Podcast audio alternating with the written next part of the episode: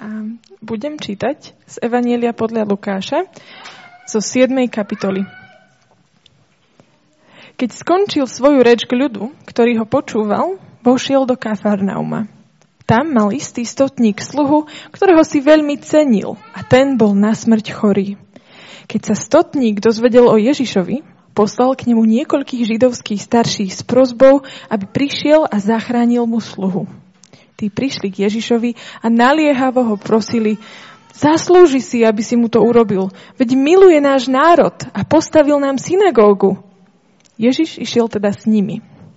Keď už bol nedaleko jeho domu, stotník poslal k nemu priateľov s odkazom Pane, neunúvaj sa, lebo nie som hoden, aby si vošiel pod moju strechu. Nepovažoval som sa preto ani za hodného prísť k tebe, ale povedz len slovo a môj sluha o zdravie. Veď aj ja som človek podriadený vrchnosti a mám pod sebou vojakov. Keď poviem jednému choď, tak ide. A druhému poď sem, tak príde. A svojmu sluhovi urob to, tak to urobí. Keď to Ježiš počul, začudoval sa. Obrátil sa k zástupu, ktorý išiel za ním a povedal, hovorím vám, takú veľkú vieru som nenašiel ani v Izraeli. Keď sa poslovia vrátili domov, našli sluhu zdravého. Hneď na to odišiel do mesta, ktoré sa nazývalo Naim. Šli s ním jeho učeníci a veľký zástup ľudí. Keď sa priblížil k meskej bráne, práve vynášali mŕtvého. Bol to jediný syn matky, ktorá bola vdova. Sprevádzali ju veľký zástup z mesta. Keď ju pán uzrel, prišlo mu jej ľúto. I povedal jej, neplač. Potom pristúpil k máram a dotkol sa ich. Nosiči zastali a on povedal, mládenec, hovorím ti, staň. Mŕtvy sa posadil a začal hovoriť. Ježiš ho odovzdal matke. Všetkých sa zmocnil strach. Oslavovali Boha slovami Veľký prorok povstal medzi nami a Boh navštívil svoj ľud. Táto zväzť sa o ňom rozniesla po celom Judsku a okolí.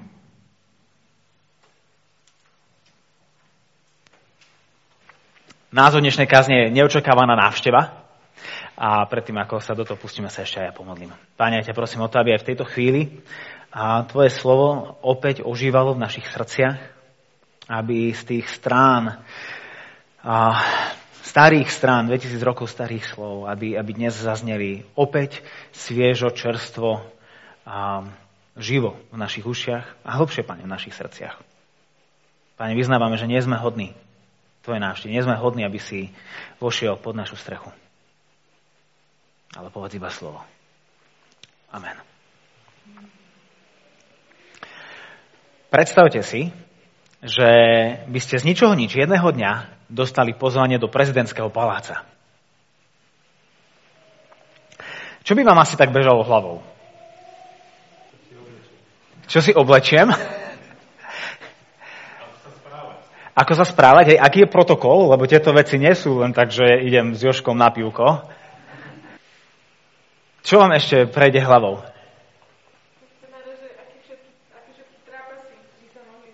Aha, aké trapasy a zažijem a vyplodím.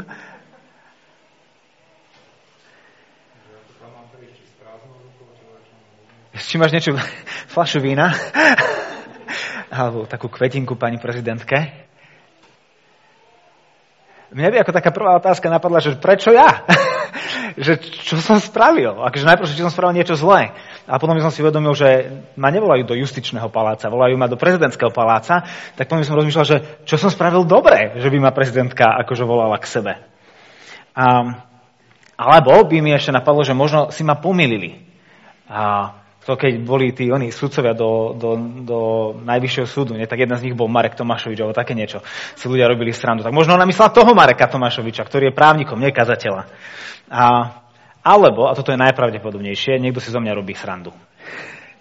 A nikto ma nikam nevolá, ale čakajú, ako prídem vyfintený s kytičkou v ruke do prezidentského paláca a budú si robiť so mňa akože dobrý deň. Ale bola by to šupa, keby som bol pozvaný do prezidentského paláca, alebo keby teba niekto pozval do prezidentského paláca, nie? A ešte bola ešte väčšia šupa. Keby ti jedného pekného dňa niekto zavolal a povedal, že prezid, pani prezidentka je na ceste k tebe domov a ona ťa ide navštíviť. Ešte väčší stres z toho, ako ísť do prezidentského paláca, je zistiť, že prezidentský palác ide k tebe.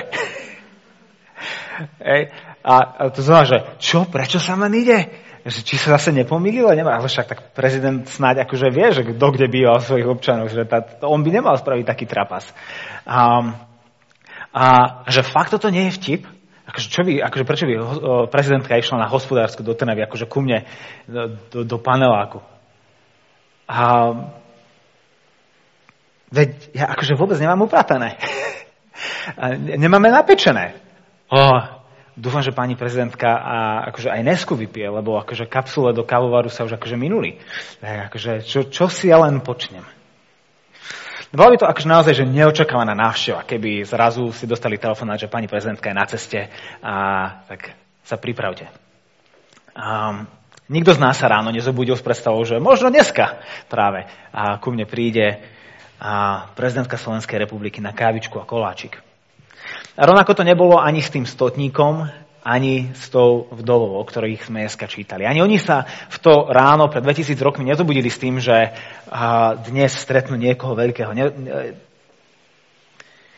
ne, nezobudili sa určite s tým, že stretnú pani Čaputovú a rozhodne nečakali, že stretnú pána Ježiša. A Lenže toto ich stretnutie nebolo len prekvapivé a, a nečakané, a zmenilo ich život. A od teraz až do adventu, čo ešte začala jeseň, a už hovorím o advente, a to je reálne, že október a november, nasledujúce dva mesiace, sa budeme zamýšľať práve nad a, Lukášovým evaneliom a budeme sa pozerať na príbehy, ktoré nám evangelista Lukáš zanechal, v ktorých a, vidíme Ježiša stretávať rôznych ľudí. A, a to, čo vždy uvidíme na týchto stretnutiach, je to, že tieto stretnutia boli vždy životodárne. Nikdy nenechali ľudí bez zmeny, ale ich, ich posunuli a, a menili. Napríklad tieto dve, o ktorých sme dnes už čítali a teraz budeme hovoriť. Čo majú tie príbehy spoločné? No na prvý pohľad sa zdá, že nič. Keď si aj otvoríte Bibliu, inak ten text už nebude vysvietený, takže ak, ak chcete pozornejšie sledovať, že o čom rozprávam, tak vám veľmi pomôže mať otvorenú, nalistovanú, naklikanú Bibliu, čo sme v Lukášovom evaneliu v 7. kapitole. A keď sa pozriete do tej 7. kapitoly, tak tam uvidíte, že je nadpis. Nadpis uzdravenie stotníkov vo sluhu. A potom je druhý nadpis. Vzkriesenie syna najmskej vdovy. A tak to by viedlo k tomu, že tak toto je jeden príbeh, toto je potom druhý príbeh, potom ide tretí príbeh o Jánovi Krstiteľovi a ďalší príbeh a ďalší príbeh. Ako keby to boli a, proste diely nejakého sitkomu, ktorí v podstate nad seba nejako nenadvezujú, ale sú tam preto, aby sme si z nich niečo zobrali, pobavili sa alebo naučili, ako lepšie žiť. Lenže tie nadpisy tam neboli, kapitoly neboli, verše neboli, bol jeden príbeh, ktorý Lukáš písal. A tak on očakával, že ako človek dočíta uzdravenie stotníkovo sluhu, že tam neskončí. Veď prečo by končil? Príbeh nekončí, bude pokračovať ďalej. A tieto dva príbehy, uzdravenie stotníkovo sluhu a vzkriesenie syna najmskej vdovy, spolu tvoria pár. A nie pár, ktorý má rovnaké veci, že sú to v podstate tie isté príbehy, len jeden má stotníka a druhý má vdovu, ale oni majú byť čítané spolu, lebo nám spolu vytvárajú spektrum. Nám vytvárajú široké spektrum ľudí, ktorom sa môže nájsť každý z nás. Čiže to, čo majú spoločne, nie sú tie rovnakosti, ale skôr kontrast alebo protipóly, ktoré stotník a táto žena vdova vytvárajú. A niekde medzi nimi sa asi väčšina z nás dokáže nájsť. Čo na jednej strane máme vysoko postaveného rímskeho veliteľa, toto zapnem. Na jednej strane máme vysoko postaveného rímskeho veliteľa a na druhej strane máme vdovu, ja som bol.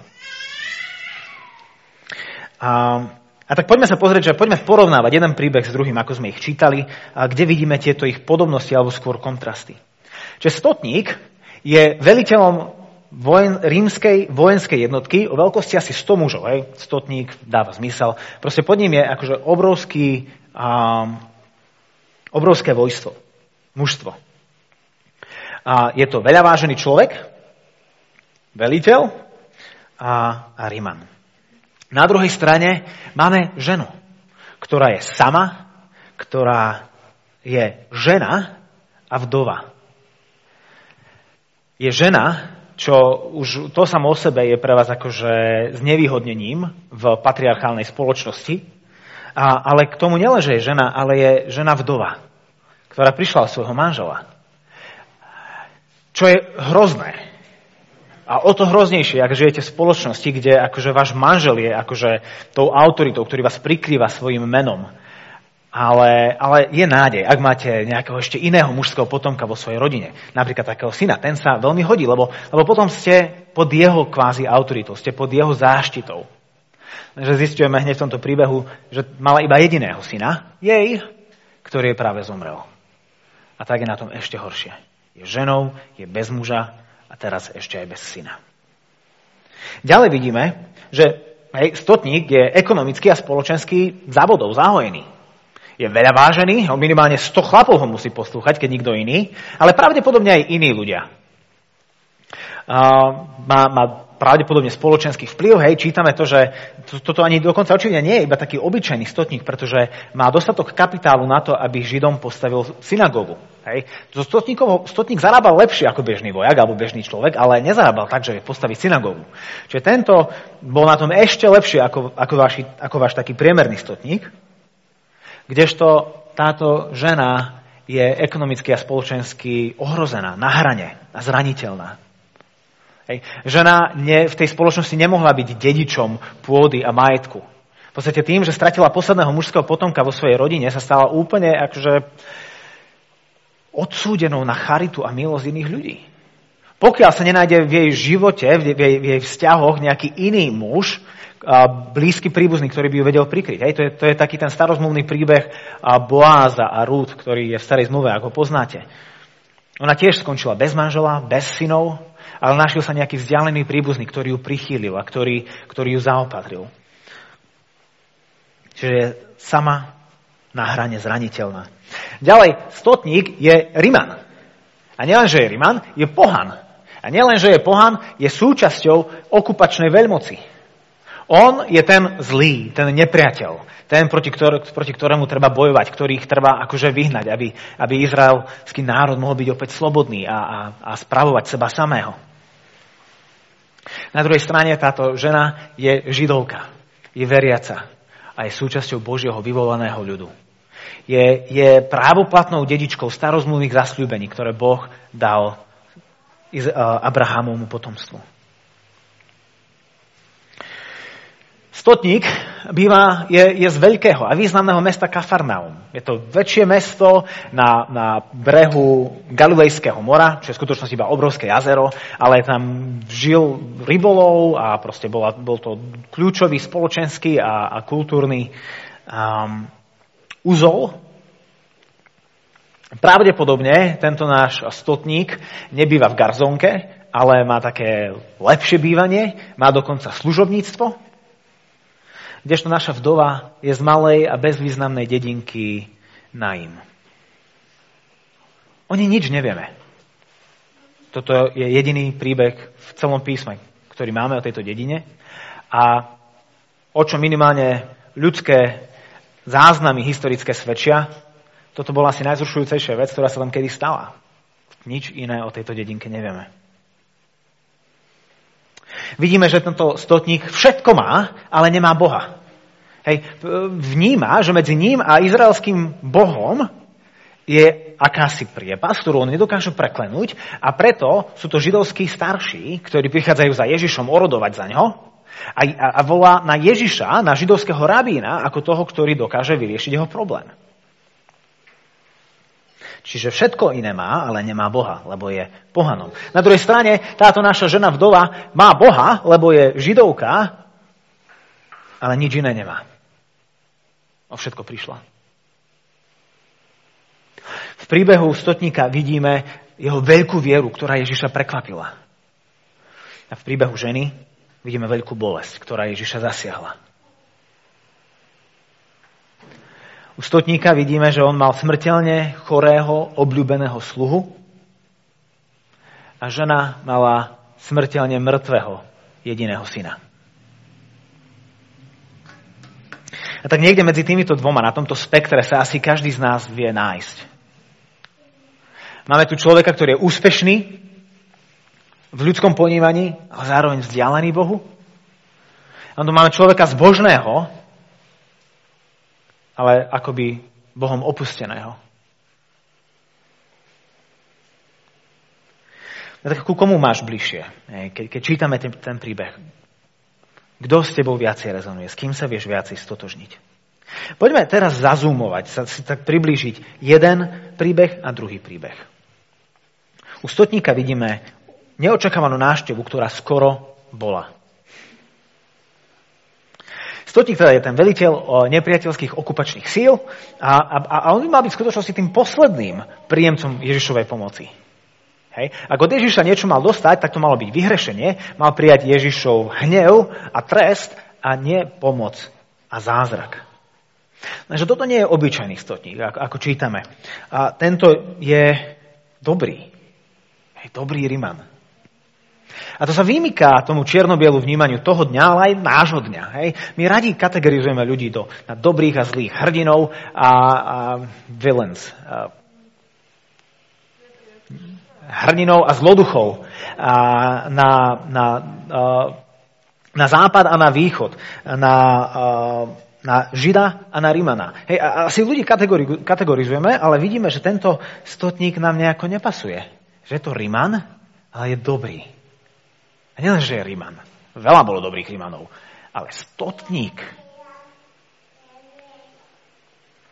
Samotný starší z Kafarnauma za neho orodujú. A hovoria, že to je dobrý chlap, on miluje náš národ. On miluje náš národ, ešte aj synagógu nám postavil. Tak Ježiš sa nechá presvedčiť ich naliehavým prosením a teda ide. Ide do domu nepriateľa. A samo o sebe je toto prekvapujúce, že by toto spravil, lebo tým si nezískava veľmi dobrý kredit pri náboženských elitách, že ja, židovský rabín, veľký pán, Ježiš v Nazarete, začínam svoju náboženskú kariéru a, a jednu z prvých vecí, ktoré spraví, ide akože ku, ku čo si, podržtaška? Akože ideš sa podlizovať akože Rimanom? Hej, takto ďaleko nedosi, nedosiahneš uh, v, v, v našom náboženstve.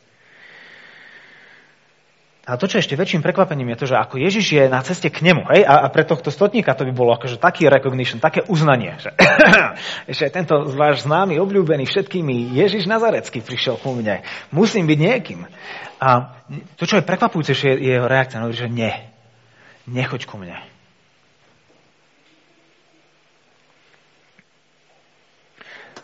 Konec 6. verša až po 8. verš. Páne, neunúvaj sa, lebo nie som hoden, aby si vošiel pod moju strechu. Nepovažoval som sa preto ani za hodného prísť k tebe. Ale povedz len slova, môj duch, sluha o zdravie. Veď ja som človek podriadený vrchnosti. Ja mám pod sebou vojakov. Keď poviem jednému, choď, tak ide. A druhému, poď sem, tak príde. A svojmu sluhovi, urob to, tak to urobí. Mohli by sme si povedať, že ha, Dôvod, prečo sa neunovali k nemu, je to, že Ježiš je pod tebou. Tak nech Ježiško príde k tebe domov, lebo ty si pán stotník. Ale vidíme, že v skutočnosti dôvod, prečo on sa neopovážili za Ježišom, je to, že on seba vnímal, že je nehodným. Toto je v skutku neobyčajný stotník. Vidíme tu to, že si uvedomuje svoje postavenie spoločnosti. Vie, že on je Riman, on je veliteľ vojska a Ježiš je židovský rabín. Berie tu ohľad na Ježiša vidí, že Ježiš je ochotný sa skompromitovať, dostať sa do, do neúplne najlepšej situácie, že židovský rabín ide k stotníkovi domov, k pohanovi a k stotníkovi k tomu. A hovorí, že nie, nie, nie, nie, Ježiš, toto, toto je, nie, nie takto. Vidíme tu takisto to, že uznáva seba ako toho, ktorý nie je hoden ale je teda naozaj pokorný. Nie len tak naozaj, že nie, nie, Ježiš, nemusíš, ale však keď už si na ceste, tak teda dojdi. Ale tak vieš, že ja som taký pokorný. Nie, on to myslí smrteľne vážne. Hej? Tam čítame o tom, že keď už Ježiš uh, bol nedaleko jeho domu, proste jemu je jedno, že Ježiš je tu na akože pred barákom. On, on tam aj pošle kamarátov, povie, že mrzí ma, že si, že si šiel celú tú cestu, ale nie, ďalej nemôžeš. Ja nie som hoden, aby si tu prišiel. A vidíme, že tá jeho hodnosť sa nemôže spočívať tom, nie o tom, že nemám kávu a koláčik, nemám povysávané. On nebýval v garzonke. Toto bolo, akože, neviem, či Ježiš niekedy bol pozvaný ku, akože, bohatšiemu človeku, ako bol tento stotník. Ja on si uvedomuje, že ja nie som hodný ťa stretnúť. Takisto tam vidíme to, že aj, aj keď stotník je v autorite nad inými ľuďmi a sám je pod autoritou, že Ježiš sa vymýka tomuto vnímaniu hierarchickej spoločnosti. No všimnite si, že hovorí, že on v 8. verši hovorí, že veď aj ja som človek podriadený vrchnosti a mám pod sebou vojakov. Hej, tomu poviem toto správ, tamto správ, toto posuň, toto mi uvar, tak všetko sa stane, keď mu poviem, lebo sú podo. Takisto sú ľudia nado mnou, ktorí mne tiež, akože mne keď zrýma povedia, že toto treba spraviť, tak akože slovo sa musí stať skutkom, hej, vlastne poslúcham. Že veľmi dobre viem, Ježiš, ako to funguje na tomto svete. Ale keď on hovorí toto v 8. verši, veď aj ja som človek podriadený vrchnosti. S kým sa porovnáva? Veď aj ja. Ako kto? Podľa mňa sa neporovnáva s Ježišom. To tu nedáva zmysel v tom celom príbehu, aby to z jeho, z jeho pokory robilo akože iba, iba takú slušnosť. Podľa mňa on sa porovnáva so svojimi služobníkmi. Hovorí, že pozri, ja, vraj niekto, stotník, keď niečo poviem, tak tí, ktorí sú podobno, poslúchajú. Tí, čo sú nado mnou, keď niečo povedia, ja poslúcham. Ak moje slovo má takúto moc, o čo viac tvoje, keď nad tebou nie je autority, keď ty sám si autoritou. Ak moje slovo v tomto svete robí takéto divy, o čo viac tvoje slovo, Všetko je pod Ježišom a preto aj choroba ho musí poslúchnuť. A tak vidíme, že stotník verí v moc slova. E, povedz iba slovo.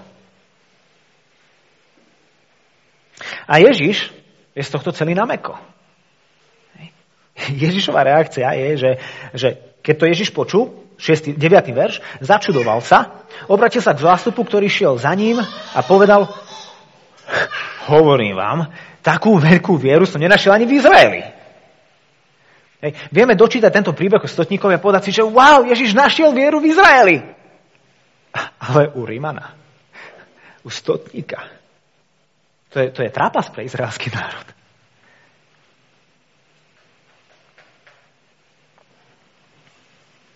A koniec príbehu. Sluha je uzdravený. Všimnite si dokonca, že v tom príbehu ani nevidíme o tom, že by Ježiš povedal akékoľvek slovo.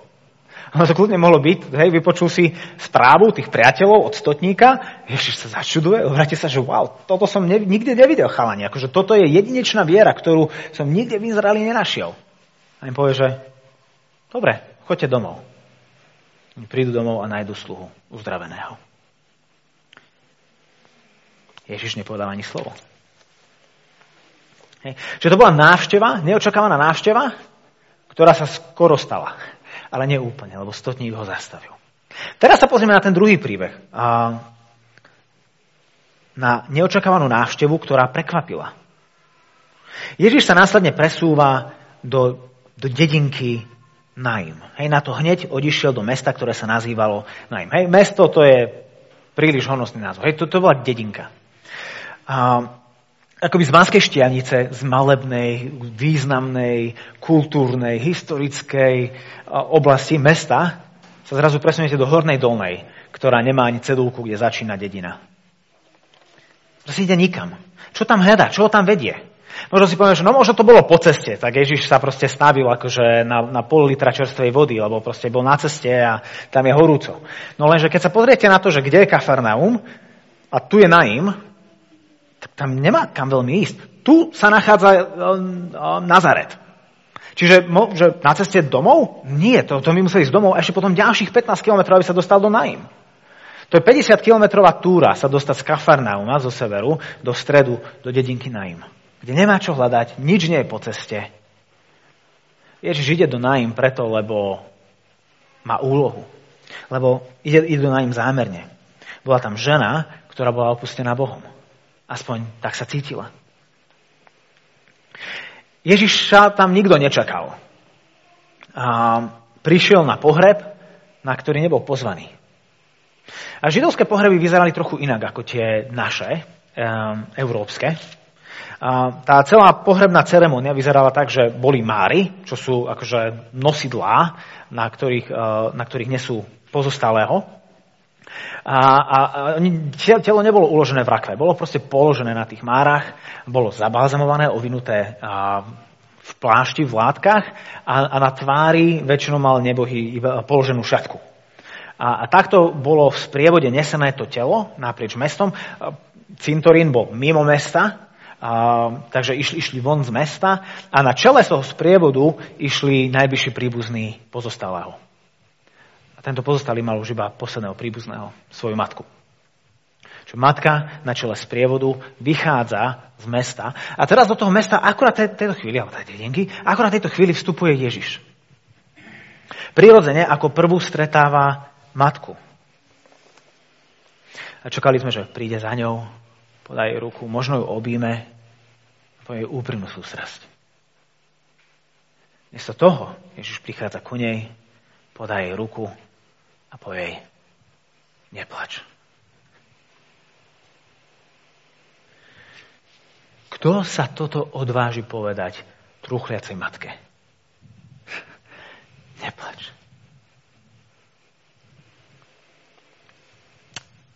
Iba ten, ktorý prináša život. Ježiš sa dotýka Már, čo je ďalšie veľké nono. Hej. Kebyže čítate zbierku zákonov, knihu Levitikus, tak tam je napísané, že, že sa, nes, sa nesmiete dotknúť ničoho, čo sa dotkla mŕtvola a čo nebolo očistené. Lebo ak sa toho dotknete, sami sa stávate rituálne, duchovne nečistými. Musíte sa ísť umýť, tam sú také ceremónie, ktoré musíte spraviť a až do západu slnka ste duchovne nečistými. A Ježiš na toto kašle. On prichádza, dotýka sa toho, čo ho má spraviť nečistým, nakloní sa ku chlapcovi a povie mu, mládenec, hovorím ti, Vstaň. Pri uzdravení stotníkovho, sluhu sme nikdy nepočuli moc Ježišovho slova. Tu ju vidíme. Kompaktnú a koncentrovanú v jednom údernom slove. Vstaň. Život sa vráti do nehybného tela. Žena už nie je sama. Má opäť svojho syna. A nielen to uvedomila si, že celý čas mala aj Boha. Boh ich neopustil, práve naopak. Pozrite sa na reakciu tých prítomných ľudí v predposlednom verši. Verš 16. Všetkých sa zmocnil strach. Oslavovali Boha slovami, veľký prorok postal medzi nami a Boh navštívil svoj ľud. Boh na ne nezabudol. Kdeže? Navštívili ho. Tak moja otázka je, že ktorým z nich si ty? Kde, kde sa viacej vidíš? V oboch stretnutiach Ježiš robí nehoráznosti.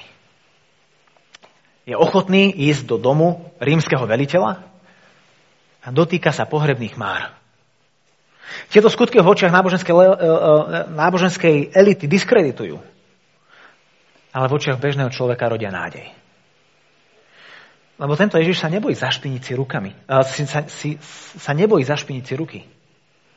On vstupuje do nášho priestoru a dotýka sa našej smrti. Možno máš pocit, že si ako stotník. Ten, ktorý je vzdialený Bohu pre svoje pozadie, pre svoju minulosť a pre všetko to, čo si vo svojom živote spravil alebo nespravil. Stotník nebol Židom, ale Rimanom. Mal rád Židov. Bol k ním dobrý. Kostol im postavil. Ja neviem, ako sa ty cítiš v cirkvi. Možno máš tiež rád kresťanov, aj kostol by si im postavil, keby si mal na to prostriedky. Ale necítiš sa byť úplne súčasťou. Stále sa cítiš, že si ako si mimo. Možno aj všetko vo svojom živote máš, alebo máš to, čo potrebuješ, ale a to sú veci, ktoré máš iba sprostredkovanie z druhej ruky, alebo ktorých iba počuješ, ktoré ti unikajú. Niečo ťa oddeluje. Či už to je minulosť, alebo to je hriech, alebo to sú predsudky, zranenia, neporozumenie, bolesť. Čokoľvek to je, Ježiš je pripravený vstúpiť dnu. Naštíviť ťa v tvojej minulosti, v tvojich zraneniach a nepochopení a svojim príchodom sa vysporiadať svojim hriechom, svojou bolesťou. Alebo sa možno viacej cítiš ako tá žena vdova. Sama, Opustená Bohom aj človekom. Bez akékoľvek prognózy na zmenu. Sama si nevieš pomôcť, aj keď sa ťa iní pýtajú, že ako ti vedia pomôcť. Ani nevieš si ani predstaviť, ako by ti kdokoľvek iný vedel pomôcť. Veď až také veľké zázraky sa nedejú. Viera ako stotník? Už dávno nie. Skôr ako táto vdova. Bez jediného slova. Smútku, bez nádeje. Nikto nepochopí. Ježiš pochopí. Vydal sa na 50-kilometrovú túru do bezvýznamnej dediny, pretože v nej bola jediná vdova, ktorá práve stratila jediného syna. A museli ich pripomenúť, že napriek všetkému okolo, čo sa deje v jej živote, Boh na ňu nezabudol. A jediným slovom prináša život. Aký je záver týchto vecí? Hej, posledné dva verše, 16-17. Všetkých sa zmocnil strach. Oslavovali Boha slovami. Veľký prorok postal medzi nami. A Boh navštívil svoj ľud. Táto zväz sa ňom rozniesla po celom Judsku a okolí. Hovorili o ňom dve, dve, dve, dve veci sa šírili. Veľký prorok postal medzi nami a Boh navštívil svoj ľud. Prečo A? Prečo sú to dve veci? Oni ešte nechápali, lebo ani nemohli. To, čo videli v Ježišovi, bol veľký prorok, skrze ktorého Boh mocným spôsobom pôsobil. Ešte však nerozumeli tomu, že títo dvaja sú v Ježišovi jedným. Že tento prorok v úvodzovkách je tým Bohom, ktorý ich práve navštívil. Boh k nim už neprichádza cez proroka, ale sám vstupuje do stredu ich príbehov a životov. Boh navštívil svoj ľud. To áno. Ale nemali ani šajnu ako moc. Boh navštívil svoj ľud a priateľia, Boh ho ešte stále navštevuje. Často vo chvíli, keď to najmenej čakáme. Ako by ste sa cítili, keby som vám povedal, že dnes na obed, vás na, že dnes na obed prezidentka navštívi svoj ľud. Konkrétne teba. Mám pre teba ešte lepšiu správu a lepšieho hostia. Dnes ku tebe prichádza Ježiš. Či už ako ohlásená návšteva, alebo neočakávaná návšteva. Je na ceste. Tak otázka je, že či sme pripravení. Lebo, jeho, lebo stretnutie s ním nenechá nikoho nezmeneného. Modlíme sa.